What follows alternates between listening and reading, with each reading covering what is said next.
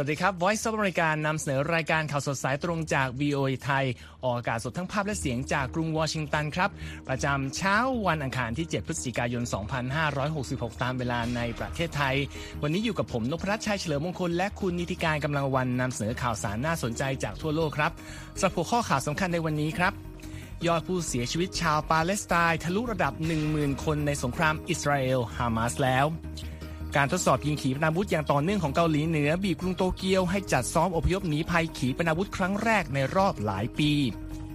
และโหมโรงเอเปกรัฐมนตรีคลังสหรัฐเตรียมต้อนรับรองนายกรัฐมนตรีจีนสัปดาห์นี้ในข่าวธุรกิจครับเทสลาเตรียมผลิตรถไฟฟ้า ราคาไม่ถึง 1 ล้านบาทจากโรงงานในเยอรมนี และเสริมข่าววันนี้ครับสหรัฐเรียกร้องการพักรบเพื่อมนุษยธรรม ขณะที่ผู้นำอิสราเอลย้ำไม่หยุดยิงหากไม่คืนตัวประกัน และส่งท้ายวันนี้กระแสเกษตรกรรมในร่มสหรัฐคึกคักท่ามกลางเสียงติงเรื่องความยั่งยืน ติดตามทั้งหมดนี้และอีกหลายประเด็นได้ในข่าวสดสายตรงจาก VOA ไทย กรุงวอชิงตันครับ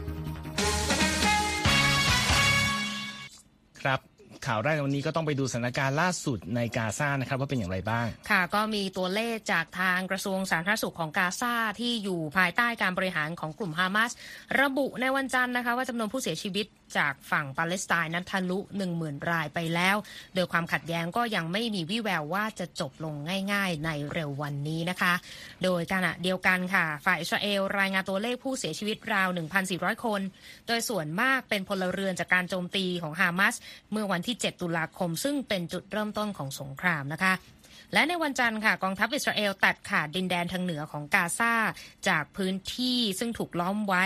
พร้อมทั้งโจมตีทางอากาศอย่างหนักนะคะ โดยคาดว่าต่อจากนี้ กองทัพอิสราเอลจะเดินหน้าบุกส่วนที่ประชาชนอาศัยอยู่หนาแน่นในกาซาซิตี้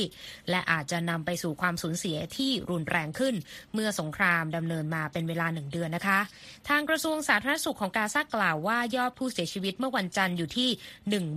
1022 คนค่ะ โดยประกอบด้วยเด็กกว่า 4,100 คน และสตรี 2,600 คนตามรายงานของ AP ขณะที่ผู้เสียชีวิตที่เหลือนะคะ ทางกระทรวงก็ไม่ได้แยกว่ามีประชาชนและนักรบฮามาสอยู่กี่คนคะคุณนพรัตน์ครับทางนี้นะครับความขัดแย้งระหว่างอิสราเอลและฮามาสในครั้งนี้นะครับนำมาซึ่งตัวเลขผู้เสียชีวิตมากที่สุด ตั้งแต่เกิดรัฐอิสราเอลเมื่อ 75 ปีก่อนครับกองทัพอิสราเอลกล่าวในวันจันทร์นะครับว่าปฏิบัติการทางอากาศได้โจมตีเป้าหมาย 450 แห่งในช่วงข้ามคืน และทหารอิสราเอลบุกเข้าควบคุมกลุ่มอาคารของฮามาสได้ ทางกองทัพอิสราเอลระบุด้วยว่าเส้นทางการอพยพไปทางใต้สำหรับชาวปาเลสไตน์ซึ่งเปิดสำหรับการเดินทางออกเท่านั้น ยังคงใช้การได้อยู่ครับ มีการกล่าวด้วยว่า ทางทหารของอิสราเอลนั้นถูกสังหารไป 30 คนตั้งแต่เริ่มบุกกาซาภาคพื้นดิน ฝ่ายนักรบชาวปาเลสไตน์ก็ยังคงยิงจรวดใส่อิสราเอล และประชาชนอิสราเอลจำนวนมากต้องอพยพจากที่อยู่อาศัยของพวกตนในบริเวณชายแดนกาซานะครับ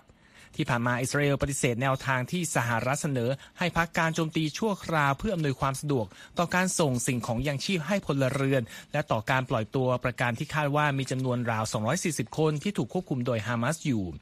รัฐมนตรีต่างประเทศ สหรัฐแอนโทนีบลิงเคนก็ใช้เวลาหลายวันนะครับในการเจรจาทางการทูตในตะวันออกกลาง แล้วก็สรุปการเดินทางในวันจันทร์นะครับ โดยกล่าวว่าความพยายามยังคงดำเนินต่อไป ที่จะช่วยเหลือผู้ที่ถูกจับตัวและส่งของบรรเทาทุกข์ให้พลเรือน รวมทั้งแผนงานเกี่ยวกับดินแดนกาซาหลังสงครามครั้งนี้นะครับ ในขณะที่ยังมีความไม่ลงรอยในบรรดาผู้นำชาติอาหรับเกี่ยวกับการหยุดยิงในกาซาสหรัฐก็เดินหน้าเรียกร้องให้มีการพักรบเพื่อมนุษยธรรมนะครับ แต่ว่าทางผู้นำอิสราเอลทาง นายกรัฐมนตรีเบนจามินเนทันยาฮูก็ยังย้ำยืนยันนะครับว่าหากกลุ่มติดอาวุธฮามาสไม่ส่งมอบ ตัวประกันกลับมาก็จะไม่มีการหยุดยิงใด ๆ เกิดขึ้นแน่นอน และคุณนิธิกาญจน์นะครับก็มีรายละเอียดของผู้สื่อข่าวเวโรนิก้าบัลเดรัสอิเกลเซียสในเรื่องนี้มาถ่ายทอดนะครับ ค่ะ ระหว่างการเยือนอิรักอย่างไม่มีการเปิดเผยกำหนดการล่วงหน้าของรัฐมนตรีต่างประเทศสหรัฐแอนโทนีบลิงเคนเมื่อวันอาทิตย์นะคะ ทางรัฐมนตรีบลิงเคนได้ใช้พื้นที่ดังกล่าว ส่งคำเตือนไปยังฝ่ายมือที่ 3 ที่มุ่งหมายขยายความขัดแย้ง ในอิสราเอลฮามาสให้แผ่ขยายออกไปในตะวันออกกลางค่ะ to anyone who might seek to take advantage of the conflict in Gaza to threaten our personnel.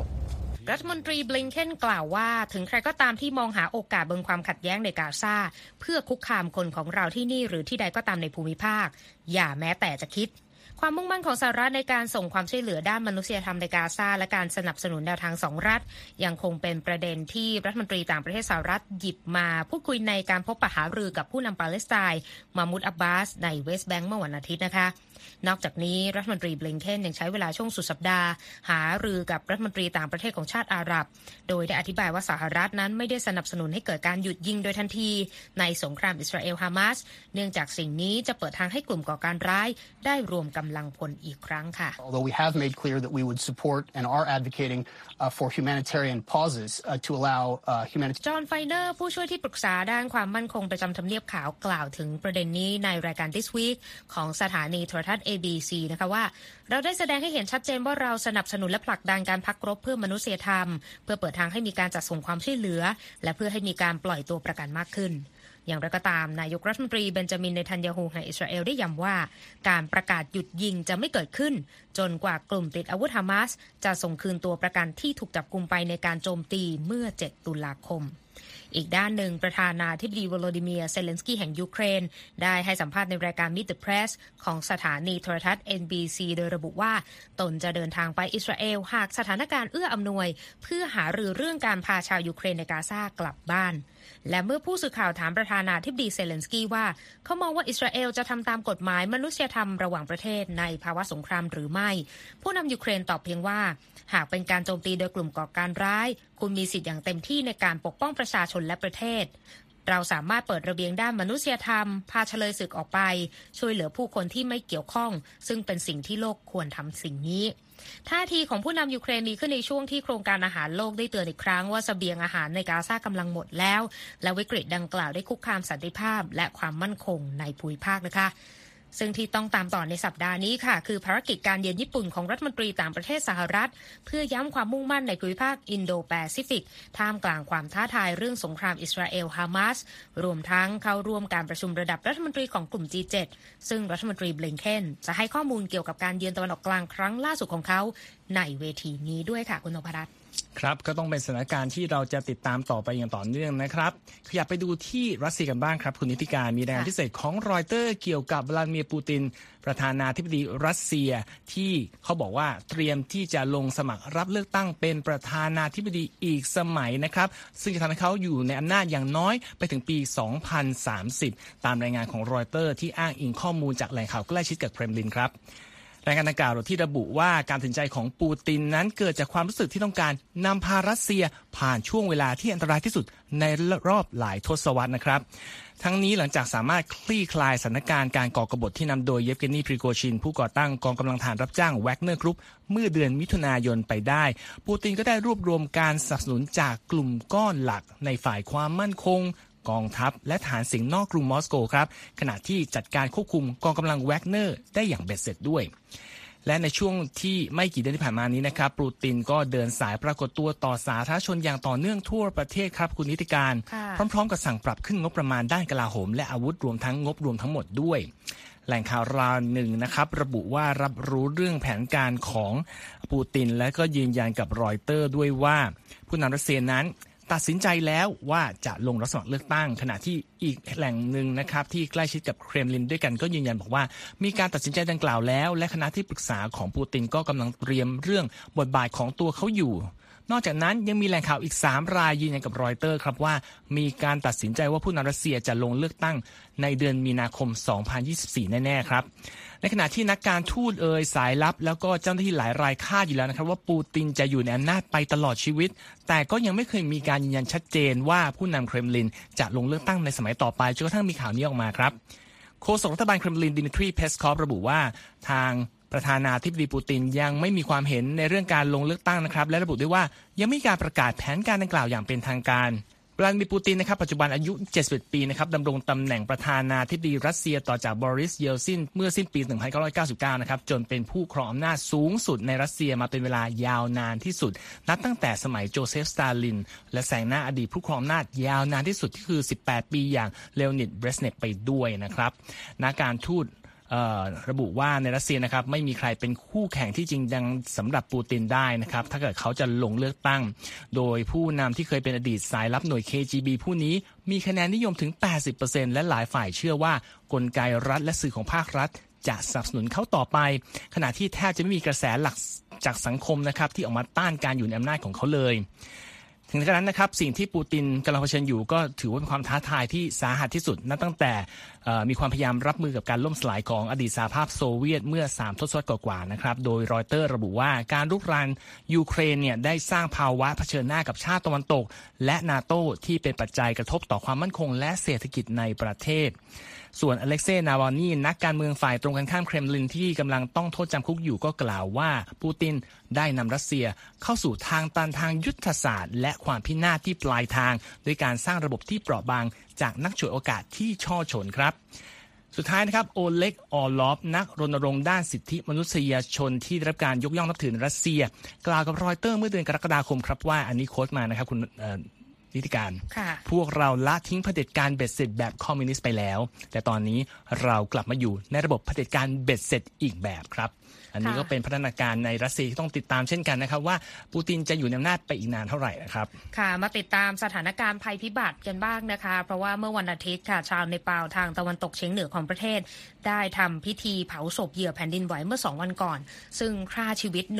157 รายนะคะ และทำให้หลายพันคนต้องไร้ที่อยู่อาศัยท่ามกลางอากาศหนาวเหน็บค่ะคุณนพรัตน์แผ่นดินไหวครั้งนี้นะคะ ความรุนแรง 5.6 มีจุดศูนย์กลางอยู่ที่เขตจาจาคอดห่างจากกรุงกาดมันดุราว 400 กิโลเมตร ซึ่งมีผู้เสียชีวิตอย่างน้อย 105 รายที่นั่น แล้วก็ยังพบผู้เสียชีวิตอีก 52 คนในเขตรูคุมที่อยู่ข้างๆ ด้วยนะคะ คณะรัฐมนตรีเนปาลประชุมกันในวันอาทิตย์ค่ะ เพื่อเร่งหาทางช่วยเหลือผู้ที่ได้รับความเดือดร้อน ซึ่งกำลังต้องการที่พักพิงอาหารและสิ่งของบรรเทาทุกข์นะคะ เหตุแผ่นดินไหวครั้งนี้เกิดขึ้นในช่วงที่ประชาชนกำลังนอนหลับอยู่ค่ะ และส่งแรงสั่นสะเทือนไปไกลถึงกรุงนิวเดลีที่อยู่ห่างออกไปราว 800 กิโลเมตรด้วยในเปาก็เป็นประเทศที่เกิดแผ่นดินไหวบ่อยครั้งนะคะ เมื่อ 8 ปีที่แล้วก็มีแผ่นดินไหวความรุนแรง 7.8 คราชีวิตเหยื่อ 9,000 ราย และทำลายสิ่งปลูกสร้างไปประมาณ 1 ล้านหลังคาเรือนทีเดียวค่ะครับทุกท่านกำลังติดตามรายการข่าวสดสายตรงจากวิวไทยอยู่นะครับ ยังมีประเด็นข่าวสารน่าสนใจรออยู่ด้วยครับครับขยับกันที่มาที่โตเกียวบ้างนะครับที่ญี่ปุ่น เพราะว่าในวันจันทร์นะครับ ประชาชนในเขตหนึ่งของเมืองหลวงของญี่ปุ่นได้พากันร่วมการ ซ้อมอพยพหนีภัยนะครับที่สถานีรถไฟแห่งหนึ่ง ตามแผนงานหนีภัยขีปนาวุธที่จัดขึ้น เป็นครั้งแรกในรอบหลายปีในเมืองหลวงของญี่ปุ่นนี่เองนะครับขณะที่รัฐบาลกรุงโตเกียวก็กำลังมีความวิตกกังวลเกี่ยวกับภัยคุกคามที่ยกระดับสูงขึ้นจากเกาหลีเหนือนั่นเองครับ รอยเตอร์รายงานข่าวที่ระบุว่ามีผู้คนราว 60 คนเข้าร่วมการซ้อมรบครั้งนี้ที่เขตเนริมะของกรุงโตเกียวนะครับ โดยการซ้อมหลบภัยนี้เกิดขึ้น หลังเกาหลีเหนือทำการยิงทดสอบขีปนาวุธหลายต่อหลายครั้งติดต่อกัน ซึ่งรวมถึงขีปนาวุธวิถีโค้งพิสัยไกลข้ามทวีปที่สามารถบินไปได้ไกลถึงสหรัฐเลยทีเดียว การทดสอบของเกาหลีเหนือที่ผ่านมานั้นรวมถึงขีปนาวุธลูกหนึ่งที่บินข้ามพื้นที่เกาะภาคใต้ของญี่ปุ่น เมื่อวันที่ 24 สิงหาคมครับทำให้ทางการต้องเปิดระบบเตือนภัย J Alert ที่เปิดทางให้เจ้าหน้าที่สามารถส่งคำเตือนผ่านสถานีโทรทัศน์ อีเมล และก็แจ้งเตือนผ่านโทรศัพท์มือถือ ไปยังประชาชนในพื้นที่ได้ครับ อย่างไรก็ตามนะครับมุสมิทาคาชิเจ้าหน้าที่ด้านการป้องกันภัยพิบัติที่ช่วยจัดการซ้อมอพยพในวันจันทร์กล่าวว่า ประชาชนชาวญี่ปุ่นบางส่วนยังไม่ทราบว่าจะต้องทำอะไร ในกรณีที่มีสัญญาณเตือนดังกล่าวออกมานะครับซึ่งแสดงให้เห็นถึงความจำเป็นที่ต้องมีการซ้อมหลบภัยเช่นนี้มากขึ้น ทางนี้ญี่ปุ่นจัดการซ้อมหลบภัยมาแล้วนับสิบครั้งทั่วประเทศตั้งแต่ต้นปีมานะครับ แต่ว่านี่เป็นครั้งแรกที่มีการจัดขึ้นในกรุงโตเกียวตั้งแต่ปี 2018 เป็นต้นมา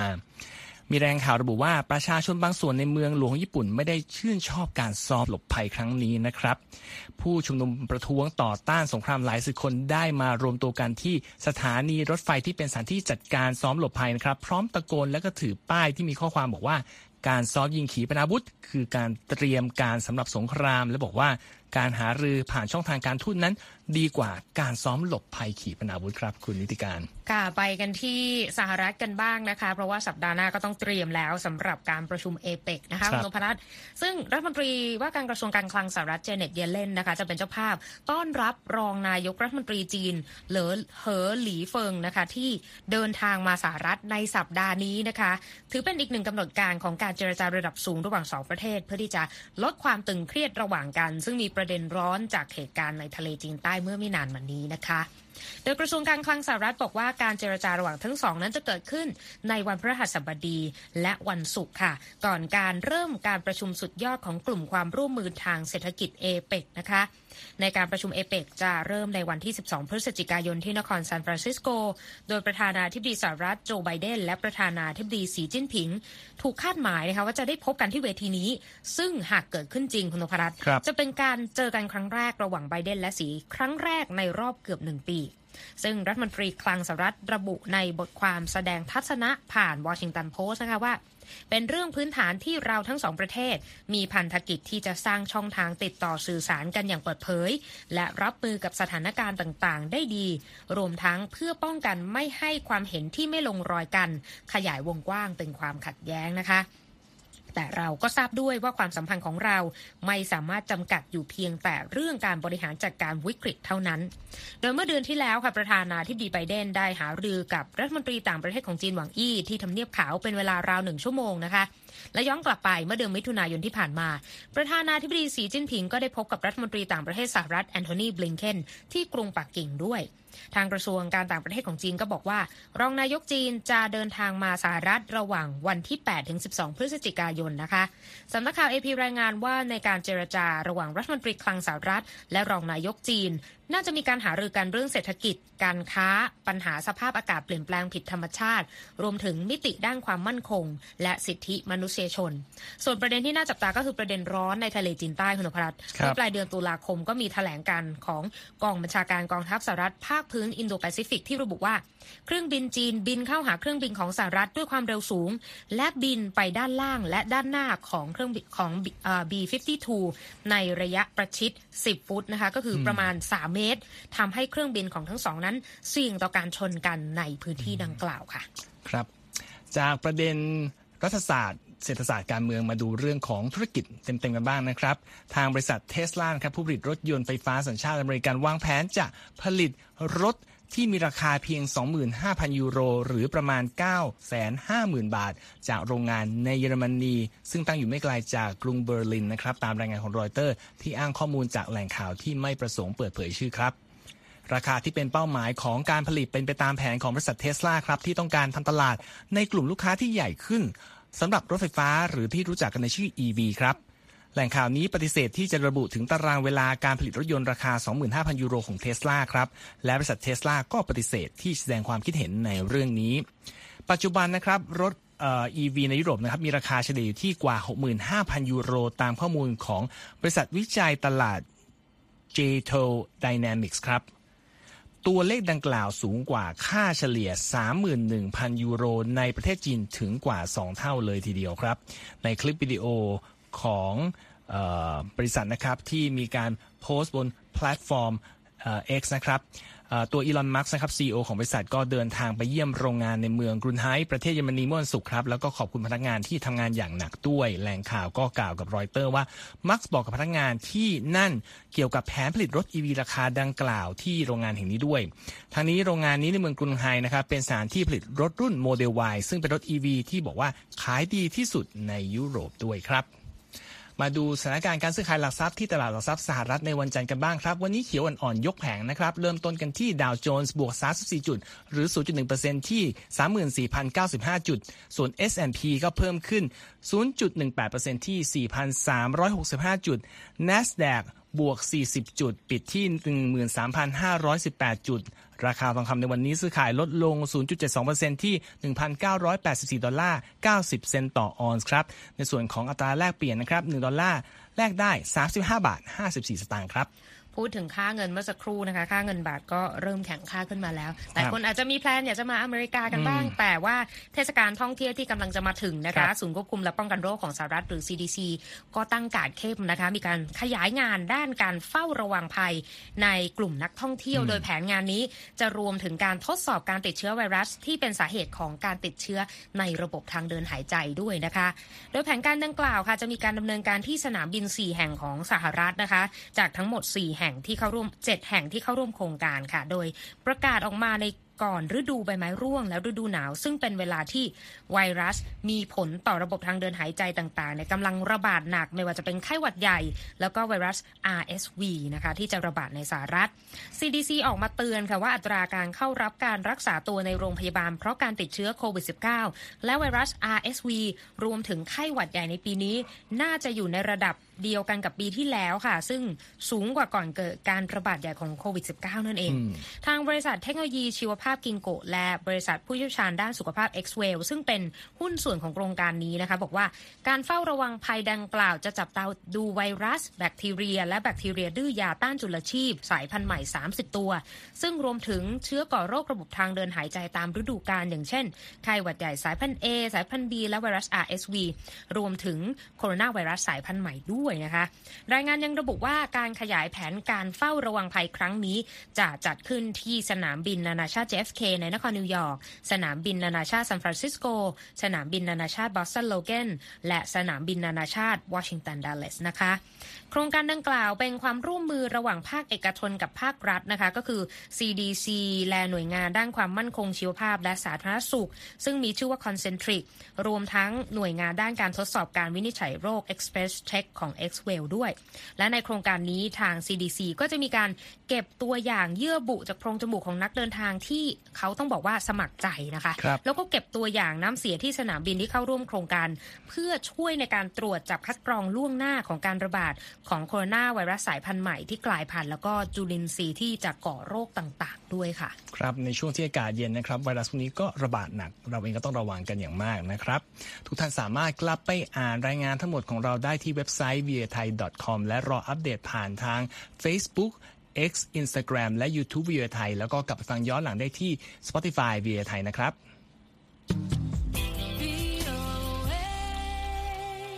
ส่งท้ายวันนี้นะครับ ภาวะโลกร้อนแล้วก็ประชากรโลกที่เพิ่มสูงขึ้นรวมทั้งความต้องการอาหารที่ปรับเพิ่มขึ้นก็เป็นปัจจัยสำคัญนะครับ ที่ทำให้ผู้ประกอบกิจการและธุรกิจเกษตรกรรม ต้องคิดหนักในการดำเนินการให้ประสบความสำเร็จล่าสุดนะครับ มีการพบว่าแนวคิดการทำเกษตรในร่มในสหรัฐ โดยเฉพาะในแนวตั้ง เป็นส่วนที่กำลังได้รับความนิยมเพิ่มขึ้นเรื่อยๆนะครับคุณคมสันศรีธนวิบุญชัย มีรายเรื่องนี้จาก AP มานำเสนอส่งท้ายครับ ผู้ประกอบการอุตสาหกรรมเกษตรหลายแห่งของสหรัฐกำลังหันมาให้ความสนใจมากขึ้น ต่อแนวคิดการทำฟาร์มเกษตรในร่ม ที่ได้ผลผลิตมาก ปลอดภัยจากการเปลี่ยนแปลงของสภาพภูมิอากาศ รวมถึงใช้น้ำและพื้นที่น้อย แม้ว่าทิศทางการดำเนินกิจการแบบนี้ ยังเป็นสิ่งที่ต้องใช้เวลาพิสูจน์ และยังมีความไม่แน่นอนอยู่มาก Eden Green Technology คือหนึ่งในบริษัทเกษตรกรรมในร่ม รายล่าสุดที่มุ่งพัฒนาโรงงานผลิตพืช ให้เป็นแหล่งเพาะปลูกพืชผัก ที่สามารถเก็บเกี่ยวผลผลิตตลอดทั้งปี โดยที่ผ่านมาบริษัทมีโรงเรือนปลูกผักแล้วสองแห่ง ก่อนจะเริ่มก่อสร้างเพิ่มอีกสองโรงที่เมืองคลีเบิร์น รัฐเท็กซัสบริษัทอื่น ๆ ที่ตัดสินใจลงทุนเดิมพันครั้งใหญ่ในด้านนี้ อาทิบริษัท Plenty จากรัฐแคลิฟอร์เนีย ที่เพิ่งทุ่มทุนสร้างอาคารมูลค่า 300 ล้านดอลลาร์ และบริษัท Kroger หนึ่งในบริษัทร้านอุปโภคบริโภคที่ใหญ่ที่สุดในสหรัฐ ประกาศจะขยายการทำเกษตรกรรมแนวตั้งเช่นกัน ขณะที่บริษัท a อ r o Farms ในรัฐนิวเจอร์ซีย์และบริษัท App Harvest ในรัฐเคนตักกี้ ซึ่งเป็นสองบริษัทเกษตรกรรมในร่ม ที่ได้รับเงินตั้งต้นอย่างมากในช่วงแรก กลับต้องยื่นฟ้องล้มละลายเพื่อขอฟื้นฟูกิจการ ส่วนบริษัท Planted Detroit ในรัฐมิชิแกน ที่ทำธุรกิจมาได้ 5 ปี ก็เพิ่งปิดกิจการในช่วงฤดูร้อนของปีนี้ เพราะปัญหาด้านการเงิน ไม่กี่เดือนหลังประกาศแผนเปิดฟาร์มแห่งที่สอง ผู้เชี่ยวชาญบางรายให้นิยามการทำฟาร์มในร่มว่าเป็นเกษตรกรรมที่ถูกควบคุมสภาพแวดล้อม ซึ่งมีอยู่หลากหลายวิธี โดยหนึ่งในเทคนิคยอดนิยมคือการทำฟาร์มแนวตั้ง ที่ทำการเพาะปลูกพืชไล่ตั้งแต่พื้นไปจนถึงเพดาน ใช้แสงสังเคราะห์ และน้ำที่อุดมด้วยสารอาหาร ในการเลี้ยงดูพืชในร่มเหล่านี้ ผู้ที่เห็นด้วยกับแนวคิดการปลูกพืชในร่มชี้ว่านี่เป็นวิธีที่ใช้น้ำและที่ดินในปริมาณที่น้อยลง ลดระยะทางการขนส่งผลผลิตไปยังผู้บริโภค หรือที่เรียกกันว่าเป็นการประหยัดไม้ในการขนส่งอาหาร อีกทั้งยังป้องกันผลผลิตจากสภาพแวดล้อมที่รุนแรงมากขึ้น อันเป็นผลมาจากการเปลี่ยนแปลงสภาพภูมิอากาศ แต่บางฝ่ายยังคงสงสัยว่าการปลูกพืชในร่มจะมีความยั่งยืนมากน้อยแค่ไหน เนื่องจากต้องพึ่งพาแสงสังเคราะห์ที่ประดิษฐ์ขึ้นมา โดยแสงดังกล่าวต้องมีความสว่างที่เหมาะสม และมีราคาแพง ขณะที่ค่าใช้จ่ายสำหรับค่าพลังงานอาจทำให้ผู้ประกอบการไม่ได้กำไรใด ๆ เลย That's the kind of investment that we should be looking to is practical solutions to the problems of real farming. ทอมคิมเมอร์นักชีวภาพพืชให้ความเห็นว่า ต่อให้มีการใช้พลังงานหมุนเวียน อย่างเช่นพลังงานจากแสงอาทิตย์ ผู้ประกอบการต้องเปลี่ยนจากแสงอาทิตย์ ให้ไปเป็นพลังงานไฟฟ้า ก่อนจะถูกส่งต่อไปยังแสงไฟสังเคราะห์ ที่เลียนแบบแสงจากดวงอาทิตย์อีกทอดหนึ่ง และนั่นหมายถึงต้นทุนที่ไม่น้อย ศูนย์ Center of Excellence for Indoor Agriculture หรือว่า COE ระบุว่ากระบวนการแปรสภาพพลังงานนั้น อาจมีค่าใช้จ่ายสูงถึงหลายหมื่นหรือหลายแสนดอลลาร์ต่อปี ขึ้นอยู่กับขนาดของการดำเนินงาน ทั้งนี้บริษัทหลายแห่งยังคงต้องพึ่งพาพลังงานจากเชื้อเพลิงฟอสซิล ในการทำเกษตรกรรมในร่ม และบริษัทต่างๆ กล่าวว่า ในอนาคตวางแผนจะหันไปใช้พลังงานสะอาดทันที ที่ภาครัฐทำการเปลี่ยนถ่ายจากแหล่งพลังงานอย่างในปัจจุบัน ไปเป็นพลังงานสะอาดได้สำเร็จ อย่างไรก็ดีคนจำนวนไม่น้อยยังเชื่อในอนาคตของการทำเกษตรกรรมในร่ม และเชื่อว่าการประสานอย่างเหมาะสมของความก้าวหน้าทางเทคโนโลยี และความเชี่ยวชาญของคนในอุตสาหกรรม จะเป็นองค์ประกอบที่ทำให้แนวทางการทำเกษตรนี้ออกดอกออกผลที่คุ้มค่าในที่สุด ผมคมสารสีธนะวิบุญชัย VOA รายงาน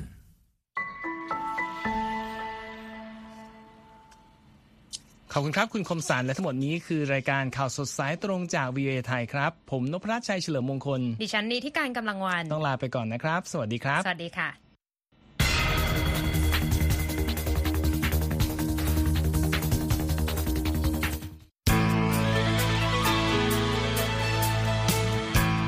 ครับและที่จบไปเป็นรายการจาก VOA ภาคภาษาไทย รายงานสดส่งตรงจากกรุงวอชิงตันประเทศสหรัฐ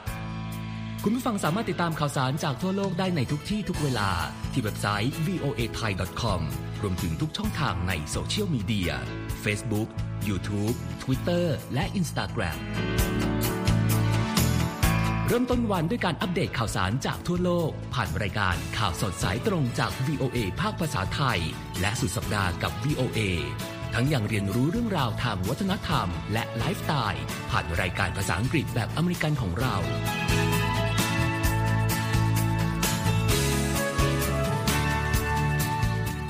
ติดตามความเคลื่อนไหวในประเทศสหรัฐ การเมืองอเมริกัน พร้อมเข้าใจที่มาที่ไปของเหตุการณ์สำคัญ รวมถึงข่าวต่างประเทศ จากแหล่งข่าวที่เชื่อถือได้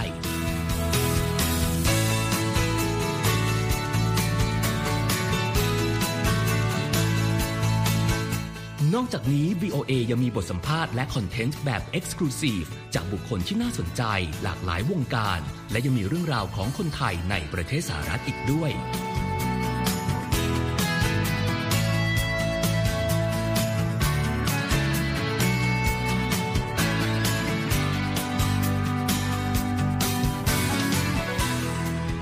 คุณนะครับที่ให้ VOA ไทยเป็นส่วนหนึ่งในการติดตามข่าวสารสาระและเกร็ดความรู้ของคุณ จากรายการต่างๆ ที่เรามุ่งมั่นนำเสนอ เพื่อความเที่ยงตรง ทันเหตุการณ์ และมีประโยชน์ในทุกๆวัน